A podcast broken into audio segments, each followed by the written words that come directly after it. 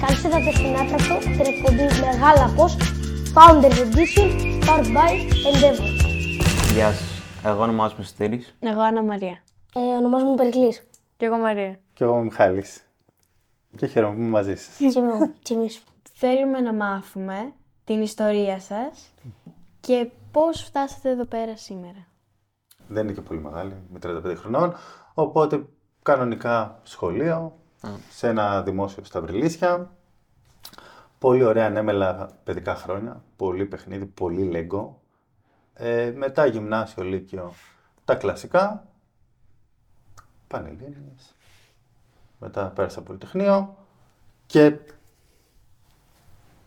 τα λέμε όλα τώρα. Όχι, θα σας τα πω. Δεν υπάρχει κανένα Πείτε, θέμα. πείτε, πείτε. Λοιπόν, ε, γενικά δεν ήμουν αυτό που λέμε ο top μαθητής, γιατί εμένα μου άρεσαν πάρα πολύ τα μαθηματικά, όλα τα υπόλοιπα δεν μου πολύ έβγαιναν. Ε, Ευτυχώς είχα κάποιους καθηγητές που με βοήθησαν λίγο να δω την κλίση. Μετά στο Πολυτεχνείο πάλι βαρέθηκα πάρα πολύ. Οπότε το παράτησα και πήγα Ντουμπάι και δούλευα σε ρομπότς. Και εκεί αγάπησα πάρα πολύ τα ρομπότς και την τεχνητή νοημοσύνη. Οπότε δεν φανταζόμουν ποτέ ότι θα είμαι τόσο έντονα στον χώρο της πληροφορικής, αλλά εν τέλει κάποια στιγμή στα 23 κατάλαβα ότι αυτό είναι εμένα. Ε, πώς καταφέρατε να χτίσετε μια τόσο επιτυχημένη επιχείρηση και ποιοι παράγοντες σύμβολαν σε αυτό; Σίγουρα πάρα πολύ τύχη, ε, πάρα πολύ όρεξη, τρέλα. Ε, ειδικά όσο πιο νέος είσαι, δεν έχεις υπολογίσει όλα τα ρίσκα και απλά είναι να αγαπάς αυτό που κάνεις. Ακούγεται κλισέ, αλλά όταν το αγαπάς, βρίσκεις τρόπους να το κάνεις να παραμείνεις ζωντανό. Πάρα πολλές φορές ήμασταν να πεθάνουμε σαν εταιρεία, δηλαδή συνέχεια, ε, αλλά βρίσκεις τρόπους, δηλαδή λες όχι θα βρω δηλαδή, και είσαι πιο δημιουργικός και στη λύση σου. Γιατί αν υπάρχει ένα βιβλίο απλά πώς να τρέξω μια επιχείρηση, σου τα λέει όλα σωστά, αλλά το περιβάλλον στο οποίο ζουν οι επιχειρήσεις, ο πραγματικός κόσμος, δεν είναι ποτέ ιδιαίτερος. Άρα ναι, πολύ τρέλα και όρεξη. Όταν ξεκινήσατε την Όρφιου, ποιοι ήταν οι στόχοι της εταιρείας; Ωραία. Λοιπόν, όταν ξεκινήσαμε ε, πριν 8 χρόνια, βασικά ήταν μια πολύ διαφορετική εταιρεία, γιατί ο Chris και ο Drew, προφανώς τα ονόματα είναι ξένα, τα παιδιά είναι Αμερικάνοι, ε, από το Los Angeles, είχαν μια ιδέα να φτιάξουν κάτι σαν SoundCloud. Δεν ξέρω αν το ξέρετε το SoundCloud. Ανεβάζει τα κομμάτια σου και κάποιο μπορεί να τα ακούσει, να τα αγοράσει. Σαν το Spotify. Κάτι σαν. Πολύ πε- περίπου, απλά μπορεί να αγοράσει και το κομματάκι. Α, Ε, οπότε αυτός ήταν ο πρώτος στόχος. Εμένα δεν με πολύ ενδιαφέρει. Τέλος πάντων, μπήκα να βοηθήσω τα παιδιά. Και μετά από δύο χρόνια που ήρθε και ο Ρομπ, ο οποίος είναι ο νέος CEO της εταιρείας και ήταν έτσι μεγάλο όνομα στη μουσική βιομηχανία, μας άλλαξε λίγο ε, τους στόχους και μας λέει: Κοιτάξτε, αντί να λύνουμε προβλήματα ε, που να αφορούν τους πολύ μικρούς καλλιτέχνες και να προσπαθούμε να κάνουμε μια σταγόνα στον ωκεανό, πάμε να βοηθήσουμε τον ωκεανό. Ε, άρα να λύνουμε μεγάλα προβλήματα. Οπότε μετά καταλάβουμε ότι okay, αφού εμείς θέλουμε να βοηθήσουμε τη μουσική και τους δημιουργούς, ας το κάνουμε πιο σωστά. Ε, οπότε άλλαξε η στόχη μετά από δύο χρόνια και ακόμα και σήμερα αλλάζει και βελτιώνεται. Δηλαδή, γιατί όσο περισσότερο είσαι μες στο πρόβλημα και όσο περισσότερο μαθαίνεις, τόσο καλύτερα πα- να προσανατολίζεσαι. Μα, Ποιο ήταν το μεγαλύτερο επίτευγμά σας στο ταξίδι σας; Οι συνεργάτες. Δηλαδή έχουμε τώρα μια μεγάλη ομάδα 700 άτομα σε όλο τον κόσμο που πριν πέντε χρόνια ήμασταν μόνο πέντε άτομα. Οπότε όλοι αυτοί οι άνθρωποι, όλες αυτές οι οικογένειες που δουλεύουν για μας, ε, συνεργαζόμαστε, αυτό είναι το πιο ωραίο. Γιατί κατά τα άλλα, εντάξει, τεχνολογικά προβλήματα, πάρα πολύ ωραία, φοβερό, αλλά η ικανοποίηση ότι, οκ, έχουμε χτίσει μια οικογένεια που τη λέμε Orfium, είναι απίστευτο. ε, ποιο ήταν το μεγαλύτερο πρόβλημα που αντιμετώπισε η εταιρεία σας; Και πώς καταφέρατε να το επιλύσετε. Καλά, έχω πάρα πολλά και δεν μας φτάνει ο χρόνος. Ε, ε, πολλές διαφορετικές κρίσεις. Δηλαδή, okay, προφανώς, α, μία από τις πιο πρόσφατες ήταν ο COVID, που ξαφνικά ε, μέσα σε μία μέρα βλέπουμε ότι δεν ήταν τα πράγματα όπως τα φανταζόμασταν ε, και βλέπουμε το τζίρο της εταιρείας ε, τις πρώτες δύο εβδομάδες να αρχίσει να πέφτει ε, αρκετά ε, και αυτό μας άγχωσε. Παρ' όλα αυτά λέμε ότι okay, αυτό που κάνουμε σίγουρα έχει νόημα, σίγουρα βοηθάμε καλλιτέχνες στον ψηφιακό κόσμο και εν τέλει είδαμε ότι μετά από δύο μήνες που όλοι είχαν μείνει σπίτια τους και έβλεπαν παραπάνω Netflix, παραπάνω YouTube, άρχισε να ανακάμπτει. Αυτούς τους δύο μήνες όμως, εμείς παραμείναμε focused και λέμε αξίζει, πρέπει να συνεχίσουμε. Οπότε γενικά είναι αυτό που είπα και πριν, ότι λίγο τρέλα και να πιστεύεις αυτό που κάνεις. Υπήρξε ποτέ κάποιο μεγάλο λάθος. Ω, ναι. Καλά, προφανώς. Ναι. Ε, πρώτα απ' όλα η Orpheum είναι η τέταρτη startup. Προφανώς οι άλλες τρεις δεν πήγαν πολύ καλά. Ε, και μέσα στην Orpheum εννοείται έχουμε κάνει πάρα πολλά λάθη. Ευτυχώς είμαστε τυχεροί και δεν έχουμε κλείσει. Αλλά προφανώς και έχουμε κάνει λάθη και ε, υπάρχουν. Δηλαδή, ε, μην νομίζετε ότι επειδή βλέπετε σειρές, ταινίες, διαβάζετε άρθρα, είναι όλα τέλεια. Ναι. Λάθη κάνουμε, το θέμα είναι εντάξει, πόσο γρήγορα τα ξεπερνάμε. Αυτό. Τώρα κάποιο, κάποιο, κάποιο συγκεκριμένο δεν είναι ότι αποφεύγω να απαντήσω, αλλά ποιο να πρωτοπώ.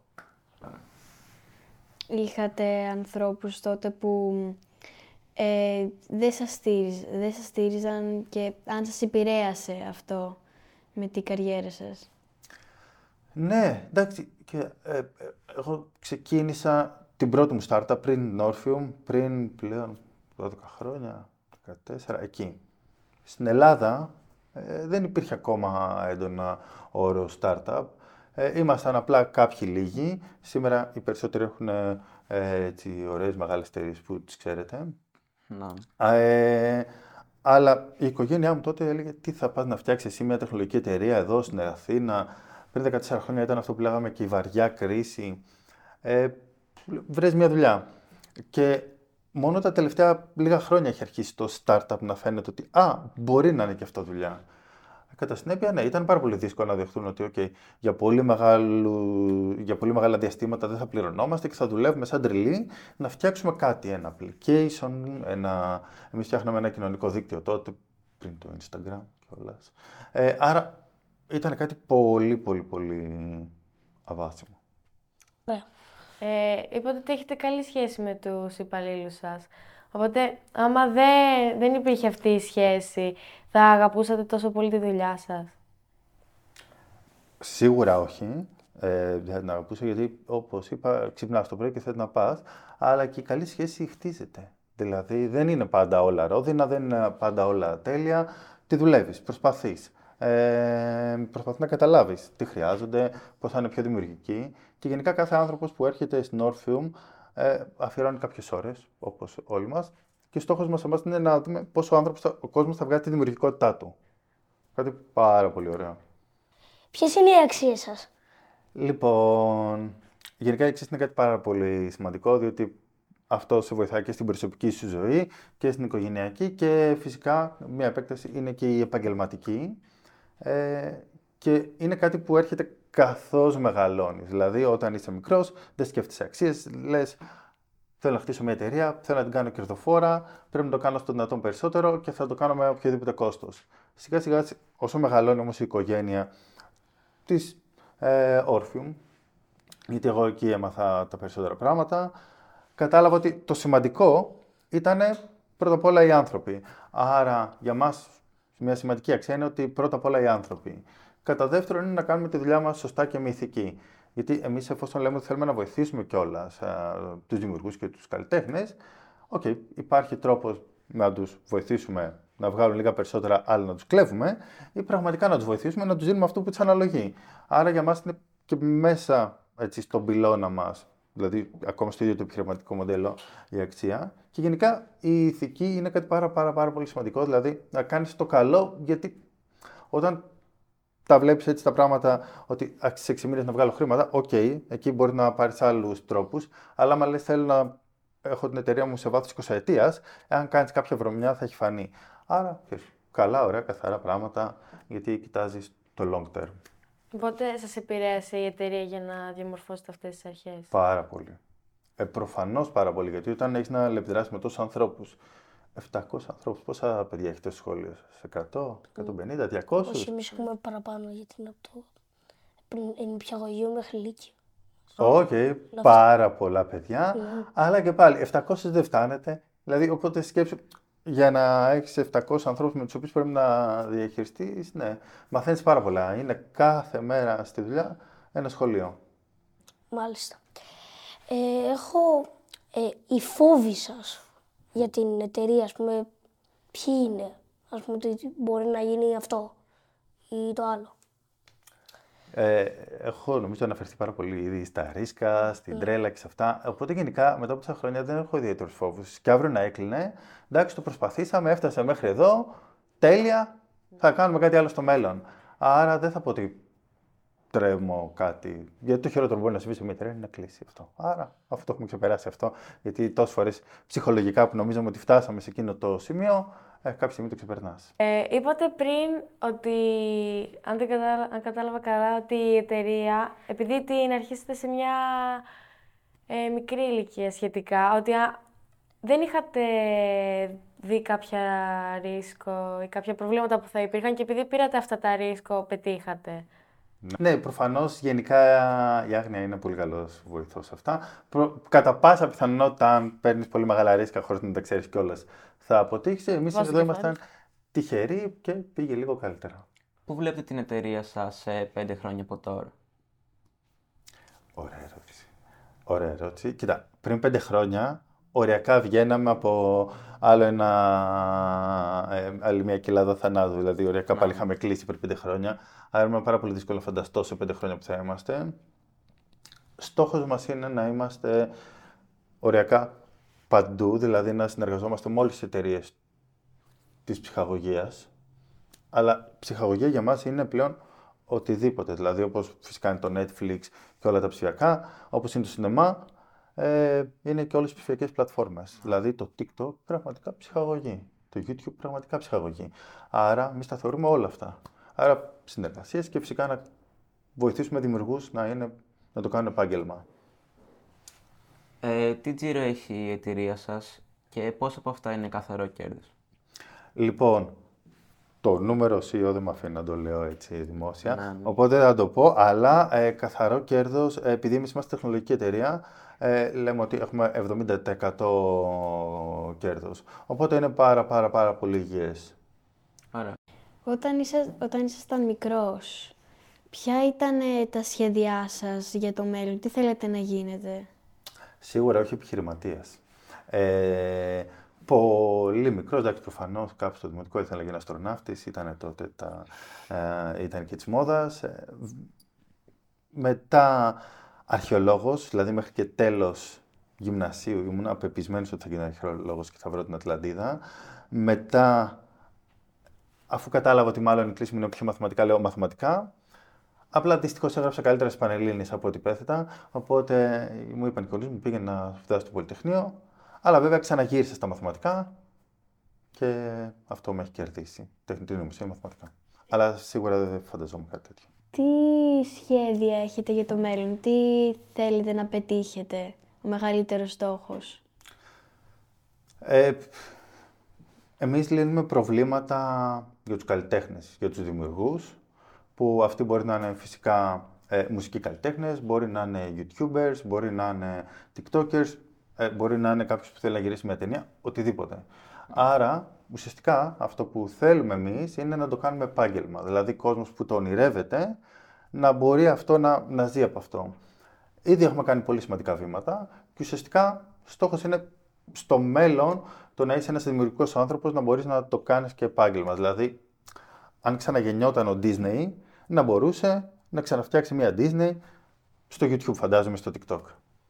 Ε, τι συμβουλή θα δίνατε σε έναν νέο που θα ήθελε να δημιουργήσει μια επιχείρηση; Σίγουρα να βρεις κάτι που αγαπάς.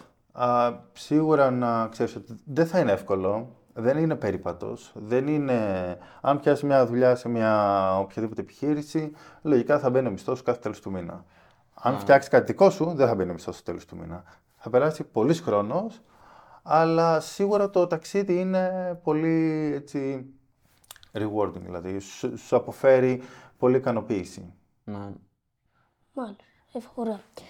Ε, όταν ήσασταν μικρός, παιδί δηλαδή, τα όνειρά σας είχαν σχέση, α, θα φτιάξω μια εταιρεία στην οποία θα βοηθάω ε, Τους μουσικούς. τους μουσικούς ή είχατε άλλα, ας πούμε, όπως τα περισσότερα παιδιά, α, θα γίνω προσβέστης, α, θα γίνω αστυνομικός και τέτοια πράγματα. Σίγουρα δεν έχει καμία σχέση. Δηλαδή, καμία σχέση. Ε, όπως είπα και πριν, το δικό μου όραμα ήταν να γίνω αρχαιολόγος. και μετά μαθηματικός. Αυτό ήθελα. Α, Εντάξει, το μαθηματικός πήγα λίγο πιο κοντά. Στο αρχαιολόγος απέχω πάρα πολύ, δεν ξέρω στο μέλλον. Πώς η τεχνολογία θα επηρεάσει την εκπαίδευση και την επιχειρηματικότητα; Λοιπόν, ε, όταν εγώ πήγαινα σχολείο, οι υπολογιστές ήταν πάρα πολύ basic. Ε, καλά και τώρα ε, είναι. Ε, καλύτερα από ό,τι ήμασταν ναι. εμείς. Ε, και τώρα έχω δει πάρα πολλά σχολεία που έχουν και μαθήματα ρομποτικής. Για ένα φεγγάρι έκανα και εγώ κάτι μαθήματα ρομποτικής σε ένα σχολείο. Οπότε έχω δει πώς έχει εξελιχθεί και τώρα αυτό που βλέπω είναι ότι υπάρχουν ε, πάρα πολλά σχολεία ήδη στην Αθήνα, δεν ξέρω τώρα και στην υπόλοιπη Ελλάδα, που φοράνε VR ε, headset, Headset, ναι. όπως είναι τα Oculus, όπως είναι του PlayStation που βγήκαν τώρα. Άρα έχει κάνει πολλά βήματα η Τι είναι εκπαίδευση. αυτό, δεν κατάλαβα. Ε, φοράς γυαλιά εικονικής πραγματικότητας. Α, Το VR δεν το ξέρεις. Ναι, Virtual Οπότε, reality. ήδη πολλά σχολεία έχουν τέτοια. Κατά Αλήθεια. συνέπεια, η εκπαίδευση σίγουρα εξελίσσεται πάρα πολύ γρήγορα και βλέπω τρομερές εφαρμογές για να μαθαίνεις πιο εύκολα. Ε, δηλαδή, θες να κάνεις ιστορία, ας πούμε, αντί να σου λένε «Α, ε, ο, η Περσική πόλεμη ζει στους Περσικούς πολέμους. Μπορείς να φορέσεις την παραπλήρωση και να πας να πολεμήσεις. Σου μένει, σου γίνεται βίωμα. Άρα αρχίζω και βλέπω πολύ ωραίες έτσι, ε, εφαρμογές πάνω στην εκπαίδευση. Ε, επίσης και συνεργασία. Συνέχεια βελτιώνεται. Δηλαδή έχουμε τώρα τρομερές εξελίξεις που βγήκε μια φοβερή τεχνητή νοημοσύνη που ό,τι και να τη ρωτήσει σχεδόν σου απαντάει. Όλες οι σχολικές σας εργασίες είναι γίνονται σε δευτερόλεπτο. Απλά τα κάνει μόνο στα αγγλικά ακόμα. Μόλις βγήκε στα ελληνικά τελειώσατε. Ε, α- αντίστοιχα στη μουσική, στην τέχνη. Δηλαδή, έχω στο γραφείο μου κρεμασμένο ένα πίνακα που μου έκαναν δώρο που τον έφτιαξε μια τεχνητή νοημοσύνη. Δηλαδή, ένα μαθηματικό μοντέλο πήγε και έφτιαξε ένα, ένα πίνακα. Αντίστοιχα, τώρα υπάρχει τεράστια συζήτηση στη μουσική. Άρα, η μουσική στο μέλλον θα παράγουν μουσική ή ο Eminem έχει παράξει όλους τους στίχους που έχει παράξει και από εδώ και πέρα θα ακούμε Eminem για πάντα με τη φωνή του Eminem. Δεν το λέω για πλάκα. Όντως βγάζουν τώρα νέα έτσι, τραγούδια με τη φωνή του Eminem που τα φτιάχνουν οι υπολογιστές. Άρα όλα, όλα, όλα, όλα, όλα αυτά εξελίσσονται. Αυτό που πρέπει να μην ξεχνάμε είναι ότι εμείς οι άνθρωποι τι έχουμε μοναδικό, τη δημιουργικότητα. Αυτό μόνο να καλλιεργούμε και όλα τα άλλα είναι εργαλεία. Άρα η τεχνητή νοημοσύνη, τα φοβερά εργαλεία που μας δίνουν και αυτά Τεχνολογία, σούπερ. Αρκεί να είμαστε εμείς δημιουργικοί για να τα χρησιμοποιούμε, αλλιώς θα μας ξεπεράσει.